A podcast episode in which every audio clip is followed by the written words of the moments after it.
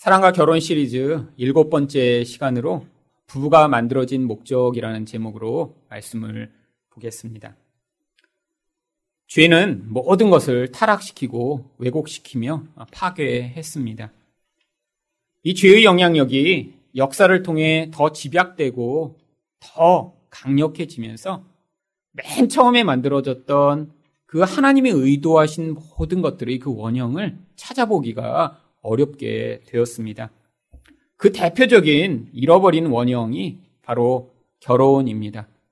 하나님은 맨 처음에 하나님이 결혼 관계를 직접 만드시고 또 그것을 통해 아름다운 어떤 결과들을 만들어내시고자 했는데 죄로 말미암아 부부 관계가 왜곡되고 또 이 결혼 또한 파괴되면서 원래 결혼이 어떤 의도로 만들어졌는지를 다 잃어버리게 되었습니다.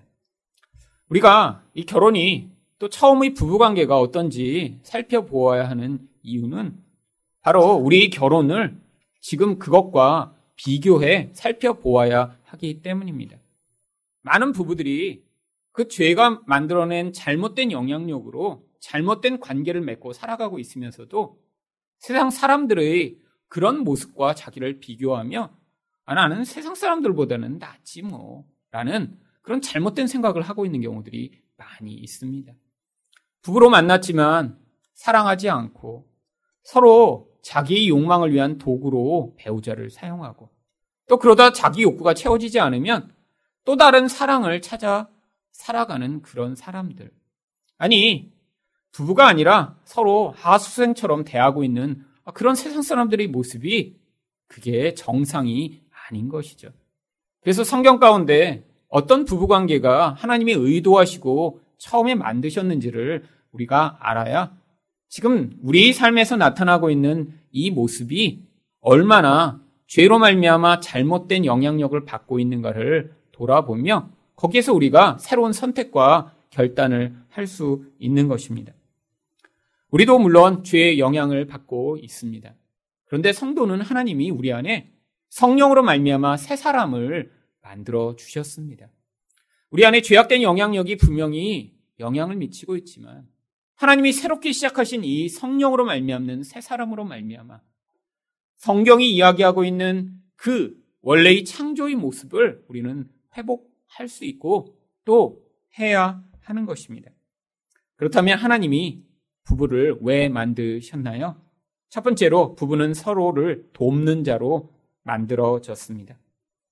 18절 상반절 말씀입니다.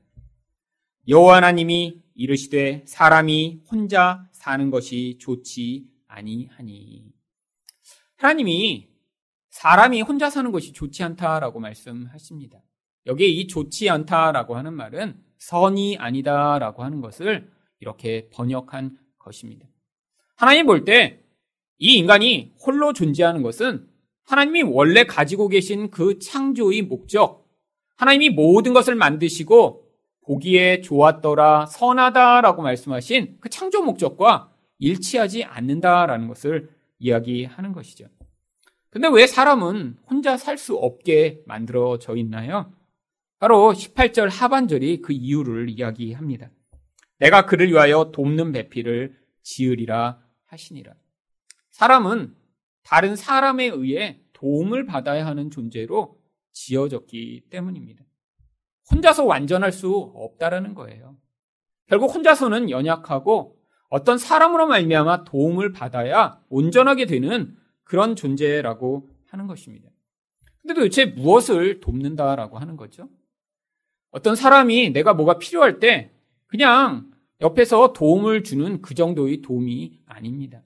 성경이 이야기할 때 이 돕는다라고 번역된 이 에제르라고 하는 히브리어는 하나님이 인간을 도우셔서 온전하게 만들어 가실 때 사용하는 동일한 단어입니다. 시편 30편 10절 말씀을 보시면 여호와여 들으시고 내게 은혜를 베푸소서 여호와여 나를 돕는 자가 되소서 하였나이다. 나보다 낮은 어떤 사람이 보조로 와서 돕는 것이 아닙니다.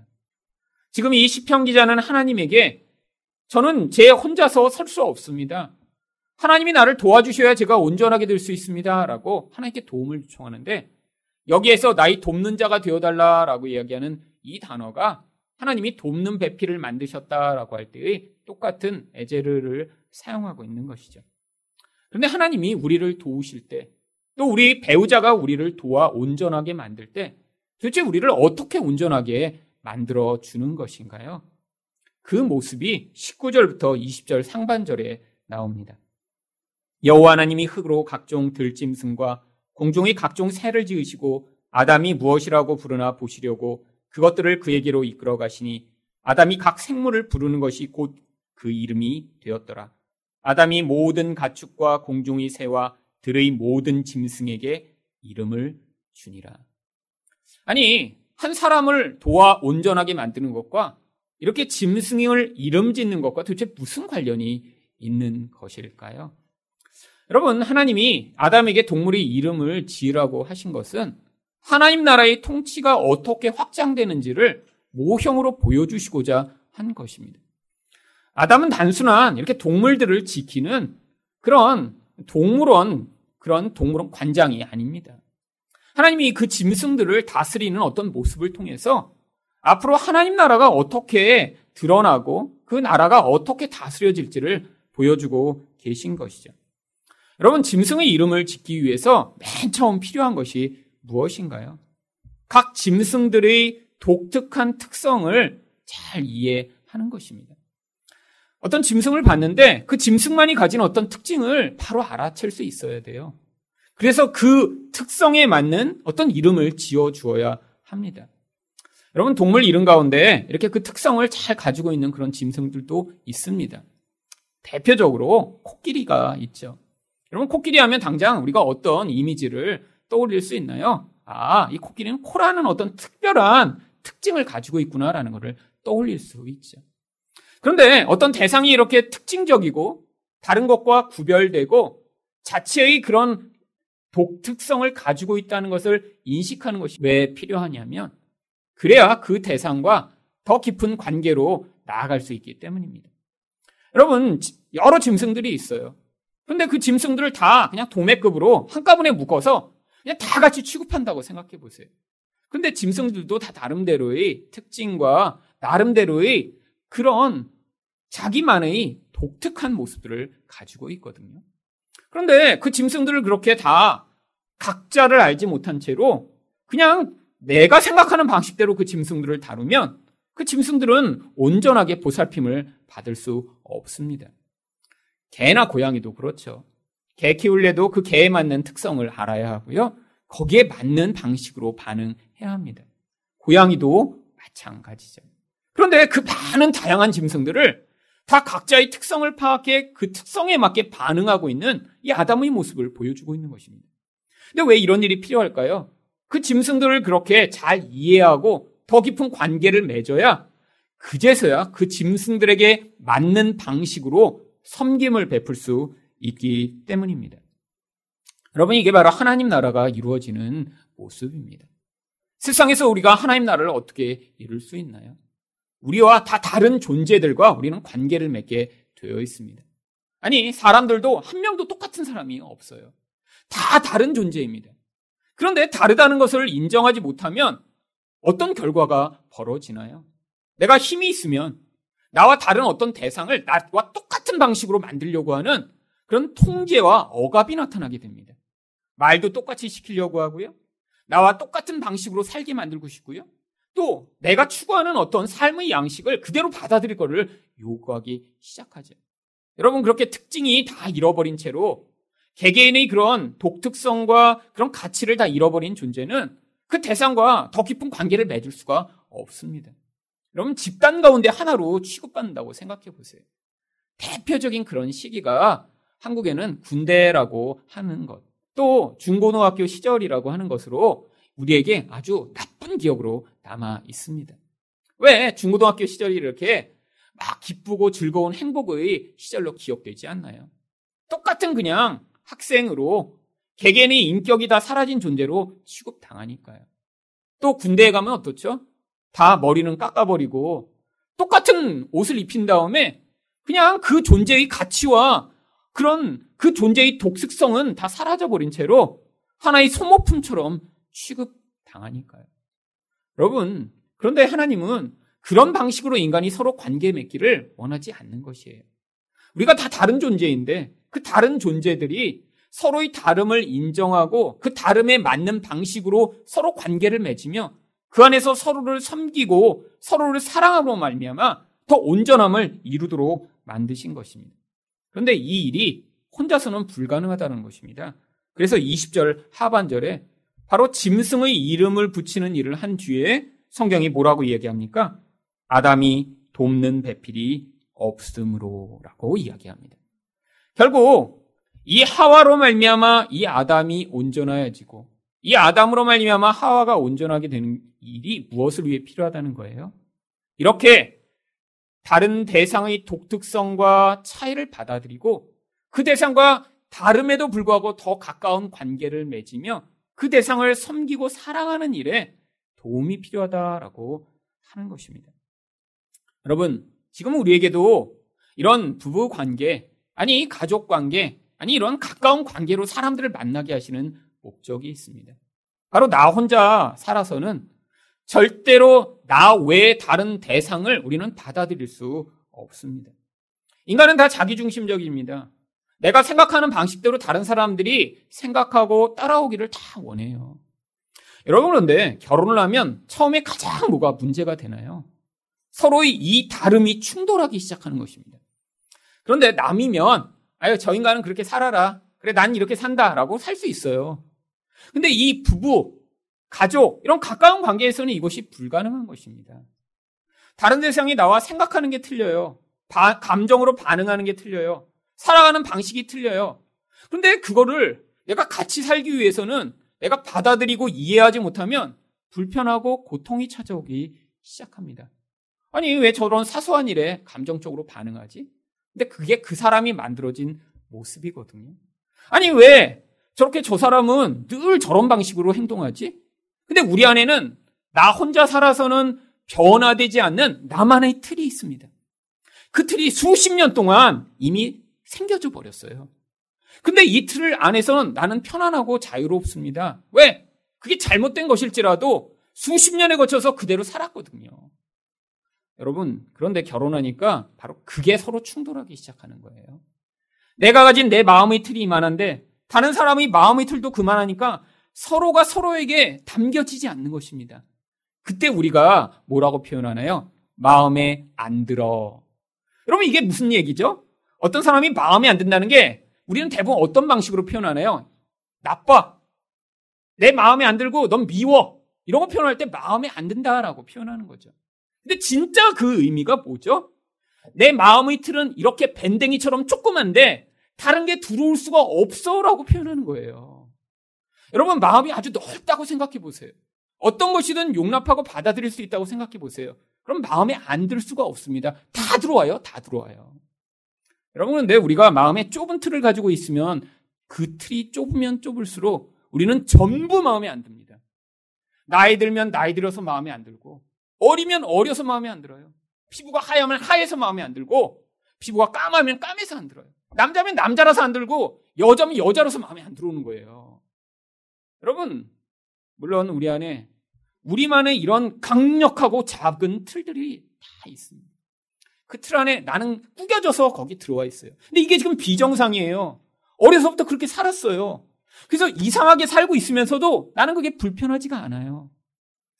여러분 옛날에 제 친구를 만났는데 그 친구는 늘 새 신발을 사도 이 신발을 꾸겨 신습니다. 그래서 제가 야그새 신발인데 그걸 왜 뒤축을 꾸기냐? 그랬더니 어려서부터 꾸겨 신었대요. 그래서 이제 꾸겨 신지 않으면 뒤에가 이렇게 자꾸 닿아서 불편하대. 그새 운동화를 사서 그걸 꾸기는 거예요. 뒤에 이렇게 밟아갖고 막. 아니 그 이상한 거 아니에요? 새 운동화를 사서 왜 뒤를 꾸겨요? 그거 안 하려고 새 운동화 사는 거 아닌가요? 아니에요. 근데 어려서부터 잘못 살았더니 이제 정상적인 것을 받아들이지 못하게 된 거죠. 여러분, 우리 안에 그런 것들이 얼마나 많은가요? 그런데 혼자 있을 때는 절대로 그것들이 건드려지지 않습니다. 왜? 부모는요, 어느 정도 개입하다가 하도 난리를 치니까 이제 더 이상 집에서는 개입하지 않아요. 몇 번 해봅니다. 야, 야! 하는데 말을 안 들어요, 잘. 그리고 그거 계속 하려면 어떻게 돼요? 집에서 싸움이 그치지 않으니까 부모는 결국 포기하게 됩니다. 그런데 부부는 이제 그걸로 불편해서 서로 살지를 못하는 거예요. 여러분 좁은 틀을 가지고 서로 만났는데 그게 불편한 거예요. 너는 왜 이래? 너는 왜 이렇게 살아? 너는 왜 자꾸 이런 거야? 라고 자꾸 반응하게 되죠. 근데 남이 그렇게 얘기하면 나이트를 부수고 당장에 변화할 수 있나요? 어떤 사람이 결혼했는데 남편이 꼭 밤 식탁 자리에 와서 자기 양말을 벗어서 식탁에 올려놓더래요. 그래서 처음에는 이야기를 했대요. 제발 좀, 제발 좀 바닥이라도 내려놔달라고, 바닥이라도. 근데 그 사람은 평생 그렇게 산 거예요. 그러니까 꼭 벗어서 양말을 거기 식탁 자기 밥 앞에다 올려놓는 거예요. 여러분, 이게 지금 틀이 서로 깨지고 있는 거죠. 물론, 양말을 식탁에 올려놓은 것들은 잘못된 틀입니다. 근데 그 부모가 못 거친 거예요. 여러분, 근데 결혼해서 5년, 10년, 15년이 지나도 바뀌지를 않는 거예요. 근데 딴 것도 많습니다. 여러분, 그거 하나일까요? 양말을 벗어 식탁에 올려놓은 사람이 딱 그것만 잘못하고 나머지는 다 아내 마음에 들게 살까요? 아니죠. 얼마나 다른 건 많겠어요? 그게 제일 심한 거니까 그 한 가지만 얘기한 거예요. 한 가지만. 여러분, 근데 10여 년을 싸웠더니 그 다음에 식탁 의자 밑에다 내려놓더래요. 10여 년을 싸웠더니. 여러분, 그게 바로 인간입니다. 자기가 이상하게 살고 있어도요, 혼자서는 괜찮은 거예요. 그럼 만약에 그 남자가 결혼을 안 했다고 생각해 보세요. 그럼 아마 죽을 때까지 집에 들어와서 저녁 식사 자리엔 늘 양말이 올려져 있을 거예요. 왜? 이상하게 살면서도 스스로는 깨닫지 못하는 거예요. 여러분, 그런데 우리를 하나님이 이렇게 가깝게 만나게 하셨더니요, 불편하기 시작해요. 여러분 생각해 보세요. 누군가 밥 먹을 때마다 양말을 올려놓는다고요? 저 같으면 아마 밥을 못 먹을 것 같아요. 여러분, 그런데 자기는 그렇게 살았어요. 여러분, 그것만인가요? 모든 게 다릅니다. 수건을 개는 방식 틀리죠. 치약을 짜는 방식 틀리죠. 말하는 방식 틀리죠. 돈 쓰는 방식 틀리죠. 아침에 일어나는 방법 틀리죠. 밤에 잠자는 방법 틀리죠. 모든 게 달라요. 모든 게요. 여러분, 근데 그것들이 우리에게 서로 충돌하기 시작합니다. 여러분, 근데 그걸 충돌하면 우리가 어떻게 반응하나요? 아, 저 사람은 저렇게 살 수도 있지라고 하는 게 아니라 가까울 때는요, 변화시키고 싶은 거예요. 여러분, 그런데 살다 보면 나의 이 좁은 틀을 가지고 서로를 평가하며 넌 이래, 넌 이거 좀 바꿔 라고 하는 것이 통하지 않는 것을 발견합니다. 물론 진리에 관한 것이면 목숨을 걸고 싸워야 돼요. 그런데 다른 부분이라면 진리가 아니면 고민해 보셔야 돼요. 정말 내가 남편이 이렇게 살아가는 방식이 아내가 이렇게 살아가는 방식이 정말 진리가 아닌데 혹시 나의 틀이 내가 그를 받아들이지 못해 생긴 것은 아닌가? 혹시 내 마음이 너무 좁아서 상대방의 그런 태도나 행동을 들어 마음에 받아들이지 못해서 나타나는 결과는 아닌가? 여러분, 하나님이 그렇게 우리를 서로의 다른 부분을 받아들여 그래서 더 깊은 관계로 나아갈 수 있도록 결혼을 만드신 것입니다. 여러분, 만약에 집에서 아직도 그런 사소한 것 때문에 계속 충돌을 하세요. 여러분, 다른 사람을 받아들이지만 또한 나의 어떤 것이 상대에게 이렇게 불편을 끼치고 힘들게 만든다면 그것들을 포기하는 게 성숙한 사람이죠. 여러분, 여러분이 아이랑 대화할 때 어떻게 하셔야 정상인가요? 아이 수준으로 눈높이를 낮춰야 됩니다. 그래서 그 높이에서 어, 뭘 원해? 어, 이거 해줄까?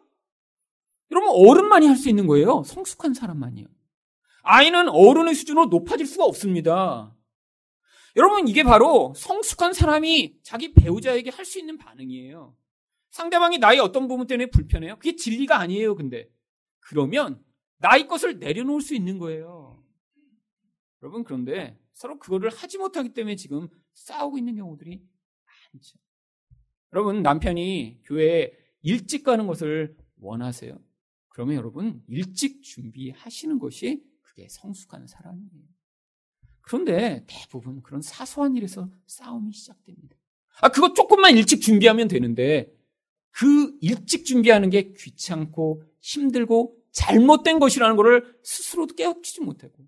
아이, 뭐, 남들도 다 늦는데 뭐. 그리고 너무 일찍 가면 앞쪽에 앉아있어 불편해. 그래서 은근히 이렇게 시간 맞춰서 가다 늘 늦죠.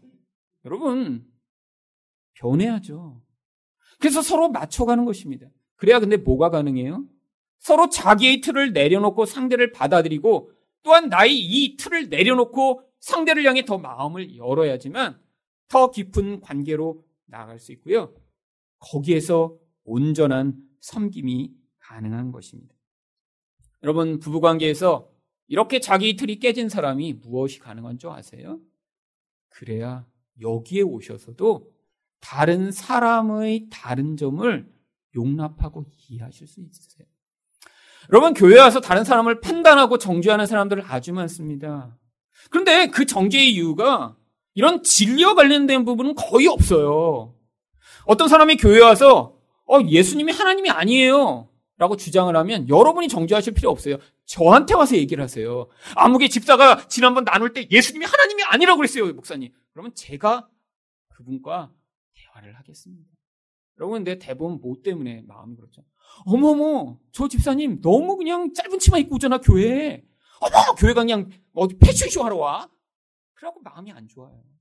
어머머, 저 집사님 어때, 어때? 근데 다 그의 스타일, 말하는 방식, 살아가는 모습에 대해서 우리가 지금 판단하고 못 받아들이는 것입니다.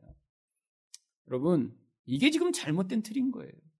교회 와서 우리는 다 다른 사람이 있습니다. 여러분, 아내와 남편도 지금 못 받아들였는데 여기에 있는 다른 사람을 우리가 다 어떻게 받아들이겠어요? 그럼 불가능합니다. 그래서 다행인 거예요. 우리를 전부 다 결혼시켜갖고 한가문에 집단 생활을 하지 않도록 하신 거는요, 놀라운 축복이에요. 아마 하나님이 결혼을 이렇게 두 사람이 아니라 한 열 사람끼리 묶어갖고 결혼하라고 하셨으면요, 아마 거기서 깨지고 이렇게 터지고 막 그러다가 서로 아마 정말 거의 남아나질 않을 거예요. 다행히 두 사람끼리만 결혼하라고 하셔서 이 정도로 지금 그냥 근근히 살아가고 있는 것입니다, 지금. 근데 여러분 교회로 모였는데 아, 그 정도 수준으로 우리가 변화될 필요는 없어요. 하지만 하나님이 우리에게 뭘 요구하세요? 아내와 남편으로 어느 정도 변화된 수준이 아니라 다른 부분에서도 내가 남을 이해하지 못하고 받아들이지 못하는 수준에서 내 마음이 그를 받아들일 수 있는 마음이 넓어진 사람이 되기를 원하시는 것입니다. 여러분 교회 와서도 마음에 안 드시는 분 계시죠? 그래서 꼭 어떻게 하세요? 마음에 안 들고 나면 근데 그 부부가 이제는 비슷하게 닮아가요. 그래서 마음에 안 들면 꼭 이제 가는 차 안에서 얘기합니다. 어머 어머 아유 아무기 집사 봐. 그러면 어머 어머 그렇지 그렇지. 서로 그 죽이 잘 맞아요. 그럼 생각해 보세요. 남편이 어머 아무기 집사 봐 근데 아니 어디다 비난을 하고 그래 이 마음이 밴댕이 같은 인간아. 이렇게 하면 다시 얘기하겠어요? 아니에요. 꼭 죽이 맞아서 얘기를 합니다. 여러분, 저는 여러분 다 마음에 들어오는 줄 아세요? 가끔씩 못 들어오는 사람이 있어서 저도 그러면 막 얘기하고 싶어서 가는 차 안에서 얘기하려면 아내가 그래요. 애들인데 이따 얘기해. 그게 죄인 거예요. 여러분, 진리가 아닌데 누군가를 마음에 지금 못 드리고 있어요? 사랑하지 못해요, 그러면. 그를 섬길 수가 없습니다.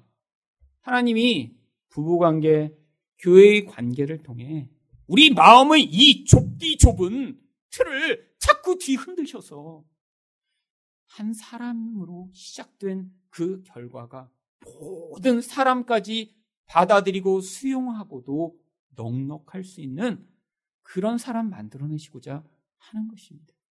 여러분, 우리 하나님을 한번 생각해 보세요. 우리 하나님이 여러분을 바라보시며, 아유, 쟤는 어떻게 그렇게 성격이 급해? 아니 왜 쟤는 저렇게 어, 일 중심적이야? 아니 왜 쟤는 저렇게 늘 지만 치장하려고 그래? 아니 왜 쟤는 저렇게 욕심이 많아? 우리를 다 마음에 안 들어 하시면 도대체 하나님의 마음에 들 사람이 누가 있을까요? 그런데 하나님이 여러분을 보시며 뭐라고 그러세요? 사랑한다고 하시고요. 여러분을 용서하시고요. 여러분을 다 받아주고 계신 거예요. 여러분, 그런데 우리는 그게 안 되니까 우리 가정에서 교회에서 이거 배워 사랑하는 법 예수 그리스도 닮은 사람 만들어 내시고자 하나님이 결혼도 만드시고 교회도 만들어 내신 것입니다. 여러분 마음에 안 드는 사람 생기실 때마다 뭐 하셔야 돼요? 오늘도 나는 밴댕이구나라고 생각을 하세요. 마음에 안 드는 그런 일이 있을 때마다 하나님 제 마음을 넓혀 주셨어. 내가 한 사람이 아니라 모든 사람을 품어낼 수 있는 그런 하나님과 같은 넓은 바다 같은 마음을 제가 배울 수 있도록 은혜를 달라라고 간구하셔야 될 것입니다. 두 번째로 하나님이 부부를 왜 만드셨나요? 부부는 새로운 연합을 이루도록 만들어졌습니다. 24절 상반절 말씀입니다. 이러므로 남자가 부모를 떠나 새로운 연합을 이루어야 하는데 그 전제 조건이 반드시 존재하고 있습니다. 바로 남자가 부모를 떠나는 것입니다. 그런데 여기에는 이 예전의 어떤 삶의 그런 풍습이 들어있기 때문에 남자가 떠나고 여자는 마치 안 떠나도 되는 것처럼 돼 있지만 옛날에 결혼하면 반드시 여자는 떠나야 됐기 때문에 여기는 남자만 이야기하는 거예요. 근데 요즘은 이제 시대가 바뀌었기 때문에 어떻게 해석하시면 됩니까? 남자나 여자나 다 부모를 떠나라고 이야기를 하는 것이죠. 아니, 왜 결혼을 해서 새로운 부부가 만들어져야 되는데 왜 부모를 떠나야 되는 건가요? 이제 그러면 생이별을 하고 다시 보지 말라는 것인가요? 아, 그것이 아닙니다. 여러분, 모든 사람은 바로 첫 원가정이라고 하는 부모와의 가족 관계 가운데 자기 뿌리를 두고 있습니다. 여러분, 단순히 부모가 그 사람을 의식주만을 제공해서 키운 게 아니에요. 여러분, 부모의 모든 영향력이 그 자녀에게 영향을 미치게 되어 있습니다. 어떤 영향력이요? 사랑과 미움이 정말 애증 관계로 얽혀 있는 거죠. 여러분, 자녀가 이 부모와의 이 원래의 뿌리 가운데 견고하게 30년, 40년을 산 다음에 그리고 새로운 가정을 이루어야 되는데 이 분리가 이루어지지 않으면 새로운 가정에서 온전한 연합이 불가능한 것입니다. 여러분, 많은 부모들이 지금은 자기 자녀가 이렇게 분리해서 독립해야 된다는 생각을 하지 못하는 경우가 많아요. 왜? 아니, 겉으로는 좋아 보이잖아요. 왜? 같이 이렇게 우리가 같이 엮여 있으면, 아, 그게 더 행복할 것 같잖아요. 아니라는 거예요. 독립해서 자기 가정이 세워지고, 서로 처음 만나 불편하고 싸우고 힘들고 시행착오를 겪으면서라도 자기끼리 하나의 가정을 이룬 다음에야 그 다음에 다른 가족과 건강하게 서로 관계 맺을 수 있는 그런 부부 관계가 생기는 것이죠. 여러분, 여러분 자녀가 계신가요? 너무 사랑하지 마세요. 여러분, 사랑은 서로 서로 부부끼리 하시고요. 결혼하면 손님이라고 생각하세요. 왜 그 가정도 나이 가정으로 편입해서 나이 일부가 되게 만드시려고 하죠? 욕심 아닌가요? 그럼 많은 부모들이 그렇게 착각합니다. 아, 내가 뭘 얼마나 잘해주는데, 내가 얼마나 좋은데, 내가 그렇다고 뭐 화를 내? 내가 나쁜 짓을 해? 아니에요. 그게 나쁜 짓이에요. 성경이 볼 때 하나님이 분리하라고 했는데 꼭 내가 붙들고 있는 그것. 그것이 바로 성경적으로는 악인 것입니다. 왜? 하나님은 인간이 이렇게 각자 부부 안에 새로운 관계로 그 안에서 서로 연합하도록 만드셨거든요. 하나님의 원리를 따르지 아니하고 사람들이 살아가는 방식대로 계속해서 살아가며 나이 일부러 다른 사람을 붙들고 있으려고 하면요. 거기에서 계속 문제가 발생하기 시작하는 것입니다. 여러분, 이렇게 부모를 떠나 하나님이 어떤 명령을 하시나요? 24절 하반절입니다. 그의 아내와 합하여 둘이 한 몸을 이룰지로다. 여러분, 한 몸이 된다는 게 뭐죠? 다른 사람이 나의 일부인 것처럼 이제 느끼게 되는 거예요. 여러분, 이게 부부관계의 목적입니다. 남편이 아파요? 내가 아픈 것처럼 느끼는 거예요. 아내가 힘들어요? 그러면 그 힘든 게 나의 고통처럼 받아들이게 되는 것이죠. 여러분, 그래서 하나님이 일부러 하와를 만드실 때 아담의 일부를 가지고 하와를 만드신 거예요. 21절과 22절 말씀입니다. 여호와 하나님이 아담을 깊이 잠들게 하시니 잠들매 그가 그 갈빗대 하나를 취하고 살로 대신 채우시고 여호와 하나님이 아담에게서 취하신 그 갈빗대로 여자를 만드시고 그를 아담에게로 이끌어 오시니 여러분 다른 사람인데 원래 같은 존재라는 거예요. 나랑 전혀 달라요. 모든 게 같은 게 공유하는 게 없는 것 같은데 그 존재가 원래 나의 일부로 인식하도록 만드는 것. 이게 지금 한 몸이 되는 것입니다. 근데 처음에는 그게 가능했습니다. 처음 아담이 하와를 보고 23절에서 뭐라고 반응했나요? 아담이 이르되 이는 내 뼈 중의 뼈요 살 중의 살이라. 이것을 남자에게서 취하였은즉 여자라 부르리라. 여러분 뼈 중의 뼈요 살 중의 살이라 무슨 의미인가요?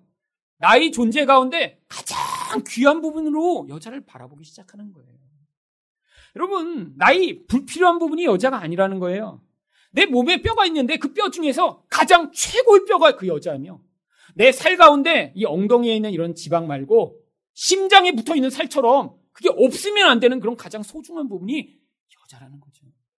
여러분 이렇게 인식하니까 뭐가 가능하죠? 어떤 대상을 이렇게 가장 소중한 존재로 바라보면요.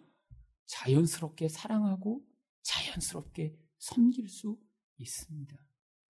여러분, 여러분 몸에서 가장 귀한 부분이라고 여기는 부분은 여러분이 애쓰시잖아요. 여러분 볼 때 여러분 눈이 굉장히 중요해요. 그럼 어떡하세요? 그 눈을 위해서 마사지도 하시고 또 눈에 뭐 안경도 쓰고 또 영양제도 먹고 보살피잖아요. 여러분 우리에게 그렇게 내 배우자, 내 옆에 있는 사람이 가장 소중한 사람으로 여겨줘야 된다는 거예요. 여러분 그런데 이렇게 맨 처음에 가능했던 이 사랑이 그 다음 변질됩니다. 죄 때문에 변질됐죠. 창세기 3장 11절과 12절에서 어떤 결과가 나타났나요? 이르시되 누가 너희 벗었음을 내게 알렸느냐? 내가 내게 먹지 말라 명한 그 나무 열매를 내가 먹었느냐? 아담이 이르되 하나님이 주셔서 나와 함께 있게 하신 여자 그가 그 나무 열매를 내게 주므로 내가 먹었나이다. 여러분 나의 가장 소중한 부분으로 여기고 그래서 더 보호해야 되고 더 깊은 관심을 기울여야 하는 그 대상이 나의 원망과 미움과 변명거리가 되어버리는 것입니다. 여러분, 근데 왜 이런 마음이 생기죠? 결국 죄가 들어오면요. 모든 사람이 내가 사랑해야 될 대상으로 여겨지지 않고요. 나의 유익과 목적을 위해 존재하는 그런 대상으로 변질되게 돼버리는 거예요. 그러니까 나에게 이익이 오지 않는 모든 대상을 향해 비난하게 되어 있습니다. 나에게 유익이 되고 나를 좋게 만들고 나를 기쁘게 만들면 그 대상은 좋은 대상인데 내가 그 대상 때문에 불편해져요? 힘들어요? 그러면 그 대상을 향해 이렇게 원망하고 불평하는 거죠. 여러분 이게 사랑과 정반대되는 태도입니다. 사랑은 내게 유익이 돼서 어떤 대상을 향한 감정의 반응을 하는 걸 사랑이라고 얘기하지 않아요. 그건요, 정욕이에요, 정욕. 그런데 성경적 사랑은 무엇이죠? 하나님이 우리를 사랑하실 때 그래서 희생하신 거예요. 하나님이 우리를 사랑하시는데 불편하세요. 여러분 많은 사람들이 착각합니다. 아니 그 하나님인데 뭐 우리 같은 존재 사랑하는 게 뭐 이렇게 어렵겠어? 아니요. 어려우세요. 너무너무 힘드세요. 왜요? 생각해 보세요. 여러분 죄인들입니다. 하나님과 공유하는 게 거의 없는 그런 타락한 썩어진 존재예요. 근데 우리와 같은 자, 계속 반역하는 자, 하나님을 사랑하지도 않고 기억도 못하는 우리와 같은 자를 사랑하시기 위해 하나님이 지금도 그 아들을 죽이신 그 사랑을 기억하며 우리에게 지금도 끊임없이 다가오고 거예요. 여러분, 그래서 사랑이 쉽지 않은 것입니다. 여러분, 그런데 이런 죄가 파괴에 만드는 이 결과로 살아가면 안 된다는 것입니다. 여러분, 그런데 하나님이 이 부관계를 통해 우리를 한 몸으로 만드시고 연합을 이루시고자 하는 목적이 바로 하나님 나라가 이루어지는 과정 가운데 반드시 존재해야 하는 과정이기 때문입니다. 성경에 그래서 이 한 몸이라는 이야기는 부부 관계보다 교회의 관계를 이야기할 때 훨씬 더 많이 사용됩니다. 고린도전서 12장 13절입니다. 우리가 유대인이나 헬라인이나 종이나 자유인이나 다 한 성령으로 세례를 받아 한 몸이 되었고 또 다 한 성령을 마시게 하셨느니라. 여러분, 교회가 이렇게 하나 되어야 된다는 거예요. 근데 어떤 하나요? 한 몸으로서의 하나예요. 내가 여기가 아프면 그 내 몸 전체가 아픈 것처럼 내가 이것을 보존하고 더 잘 관리하려고 하는 것처럼. 우리가 이렇게 나를, 나만을 생각하는 존재가 아니라 서로 서로를 나의 몸의 일부로 여길 때 거기에서 이런 하나님이 요구하시는 사랑과 섬김과 하나됨이 존재한다는 것이죠. 그래서 에베소 4장 4절에서도 바울이 이렇게 얘기합니다. 몸이 하나요 성령도 한 분이시니 이와 같이 너희가 부르심의 한 소망 안에서 부르심을 받았느니라. 여러분, 우리를 하나님이 궁극적으로는 하나 되게 만들려고 지금 이 교회로도 살아가게 하시고 결혼으로도 만나게 하셨다는 것이죠. 여러분, 그래서 바울이 남편들에게 뭐라고 권고하고 있나요? 에베소 5장 28절부터 30절입니다. 이와 같이 남편들도 자기 아내 사랑하기를 자기 자신과 같이 할지니 자기 아내를 사랑하는 자는 자기를 사랑하는 것이라. 누구든지 언제나 자기 육체를 미워하지 않고 오직 양육하여 보호하기를 그리스도께서 교회에게 함과 같이 하나니 우리는 그 몸의 지체임이라. 여러분, 결국 부부관계를 통해 뭘 배워야 한다는 거예요? 나만을 사랑하는 이 이기성으로 말미암아 거기서 벗어나는 일을 내 배우자를 이렇게 나의 몸인 것처럼 사랑하고 아끼고 보존하는 그 행위를 통해 이 이기성을 벗어나게 된다는 것이죠. 교회 와서도 마찬가지입니다. 교회에서는 우리가 매일처럼 이렇게 부부관계처럼 살 수가 없어요. 하지만 이 교회에서도 나의 것을 가지고 남을 섬기고 사랑하고 애쓰는 걸 통해 이 이기성을 벗어나는 그런 공동체를 만들어 나중에 하나님 나라에 가서는 우리가 전부 다 나를 위해 사는 존재가 아니라 하나님과 이웃만을 위해 사는 그런 사람들이 모인 곳이라 그것을 우리는 천국이라고 부르게 되는 것입니다. 부관계 가운데 이 하나됨을 배우셔서 여러분이 하나님이 요구하시는 이 한 몸을 이루는 것을 배우실 때 하나님이 우리에게 목적하고 계신 이 하나님 나라를 가정과 교회에서도 우리는 경험할 수 있는 것입니다. 마지막으로 하나님이 부부를 왜 만드셨나요? 부부는 서로의 수치를 덮어주도록 만들어졌습니다. 25절 말씀입니다. 아담과 그 이 안에 두 사람이 벌거벗었으나 부끄러워하지 아니하니라. 여러분 맨 처음에 만들어졌을 때는 하나님의 영광이 그들과 함께 있었습니다. 하나님의 영광이 아담과 함께 있고 하와와 함께 있으니까요. 그들이 아무것도 입지 않아도 자기 부끄러움을 보지 않고 그 영광에 의해 감추어진 존재가 된 거죠. 여러분, 예수님이 변화산에 올라가셨을 때의 모습을 상상하면 됩니다. 여러분, 예수님 안에서 그 영광이 드러나기 시작하니까 마치 이 옷을 입었는데 그 속 안에서 막 아주 밝은 전등을 비친 것처럼 그 존재가 번쩍번쩍 영광이 나타나는 거죠. 그런데 무슨 일이 벌어졌나요? 창세기 3장 7절입니다. 이에 그들의 눈이 밝아져 자기들이 벗은 줄 알고 무화과 나무 잎을 엮어 치마로 삼았더라. 죄가 들어오니까 영광이 떠나버리고요.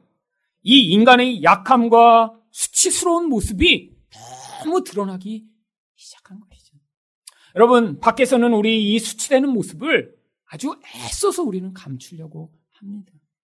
여러분, 여성분들이 솔직히 교회 올 때 왜 남자보다 조금 더 늦으시죠? 화장하기 때문에 사실 늦어요. 우리 하늘사랑교회는 다음 주또 화장 금지 어, 이거를 이제 실시하면 아마 이 예배 시간이 훨씬 더 많은 분들이 오실 거예요. 근데 그냥 화장하고 오세요. 늦게 오셔도 그냥 화장하시는 게 훨씬 좋습니다. 서로를 위해. 왜죠? 여자는 감추고 오는 게 훨씬 나아요. 아니, 감춘 모습 보다가 감추지 않은 모습 보면 서로 놀래서 못 다닙니다, 교회. 서로 불편해요. 그러니까 감추고 오세요, 그냥. 여러분, 근데 화장만인가요? 얼마나 우리, 우리 부끄러움을 감추려고 지금 몸부림치고 사세요? 여러분 입으시는 옷 왜 입으셨죠? 추워서요? 더워서요? 그럼 더우면 벗고 오셔야죠. 왜 다 입고 오세요? 우리 수치를 감추는 거죠. 여러분, 화장과 옷만 그런가요? 우리가 얼마나 모르는 사람들 앞에서 아, 나는 고귀한 양, 나는 화도 안 내는 양. 나는 이렇게 우리 집안을 잘 다스리는 양. 나는 똑똑한 양. 행세를 너무 많이 하잖아요, 솔직히.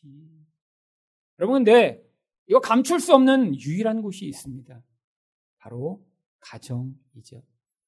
여러분, 가정에서 여러분 자녀가 여러분 배 나온 거 한 번도 못 보셨다면 그 문제 있는 가정입니다. 여러분, 그것만인가요? 우리 모든 부끄러운 모습이 다 드러납니다. 여러분, 감출 수가 없어요. 우리가 게으른 모습, 우리가 연약한 모습, 우리가 부끄러운 모습이 가정에서는 감춰줄 수가 없어요. 여러분 그런데 집에서도 그걸 감추는 분 계세요. 남편인데 아내가 화장을 지운 걸 한 번도 못 봤다는 그런 나, 남편도 있습니다. 솔직히. 여러분 이런 아내 정말 무서운 아내죠. 그 남편이 잔 다음에 화장 지우고 잔대요.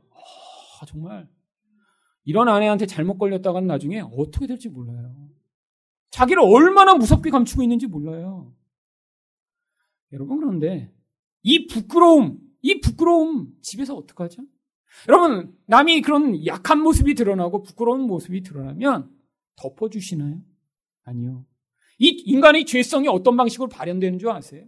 다른 사람의 약점이 드러날 때마다 지적하고 그것을 까발리고 심지어는 다른 곳에 이야기하고 싶어요. 여러분, 이게 바로 인간의 죄성이 발현되는 모습입니다. 근데 왜 이런 방식으로 발현될까요? 바로 선악과를 따먹어 하나님처럼 되려고 했으니까요. 여러분, 우리는 하나님처럼 능력이 강해질 수는 없습니다. 근데 뭘 할 수 있는 줄 아세요?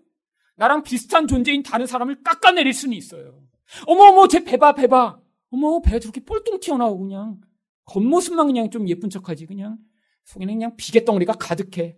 어, 그러고 나면 어떻게 돼요? 솔직히 나도 배가 나왔는데 다른 뚱뚱한 사람을 비난함으로 말미암아 나는 괜찮은 무리로 나를 만들 수 있는 거예요. 어머어머 어떻게 저렇게 미련해? 아이고 바보처럼 그런 말을 하는 순간 어떻게 되는 거예요? 나는 똑똑하다는 거예요. 나는 괜찮은 존재라는 거예요. 여러분 근데 밖에서는 어느 정도 감출 수 있습니다. 솔직히 여기 오셔서 아 여러분 이렇게 말하고 싶을 때 많죠. 어떻게 저렇게 하냐고. 여러분 그런데 솔직히 교회 와서는 잘 말 못하시잖아요. 여러분이 회사 가서도 지위가 높으시면 막 말합니다. 이 바보야! 말해요.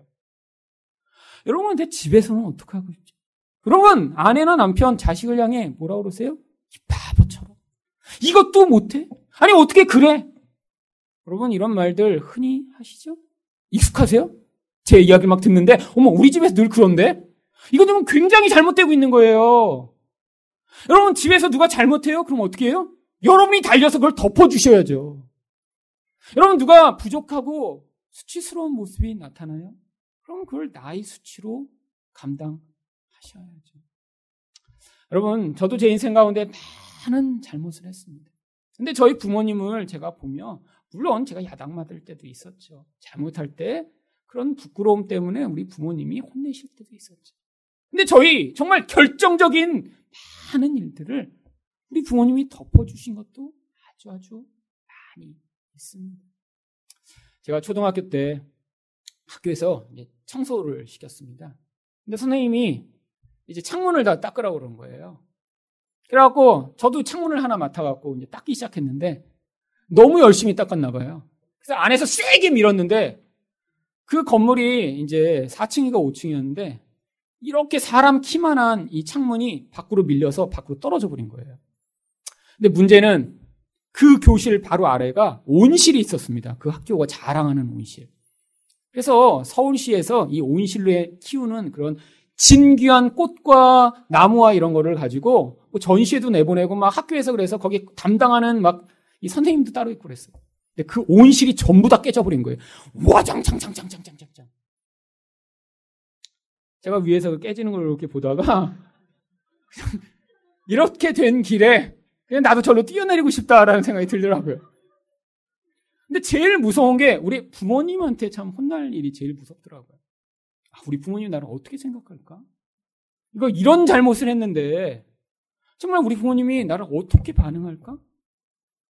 우리 우리 어머니가 달려오셨어요 특달처럼. 근데 다행히 그 시간에 그 온실에 사람이 없어서 사람이 안 다쳤어요.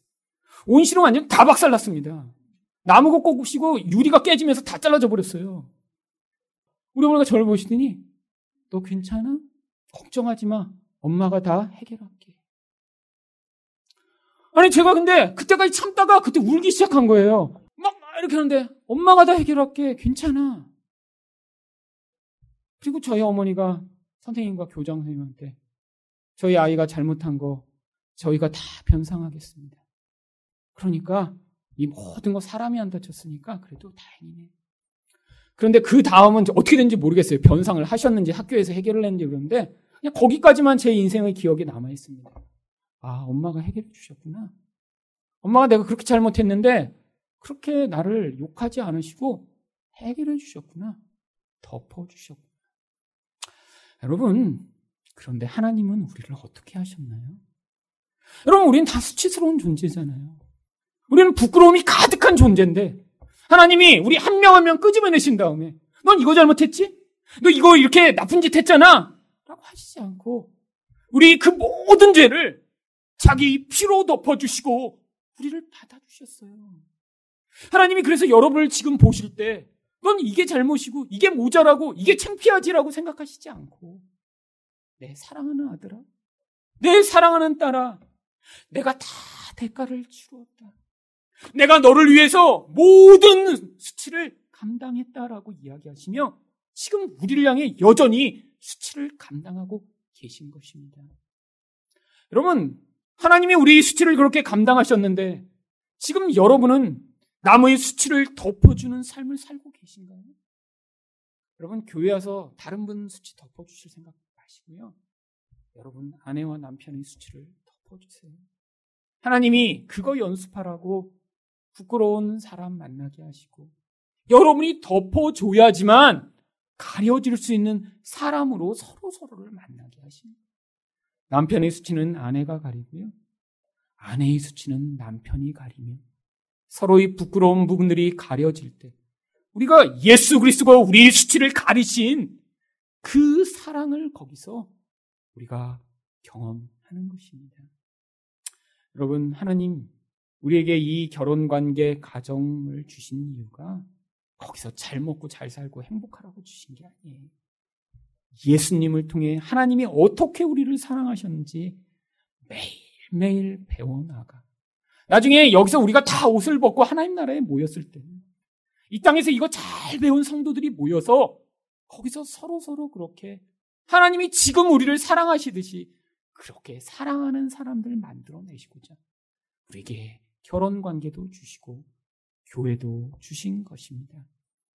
여러분, 여러분의 가정에서 이거 잘 배우셔서 하나님이 우리를 사랑하고 우리를 용납하시듯 그런 예수님을 닮은 여러분 되시기를 예수 그리스도 이름으로 축원드립니다.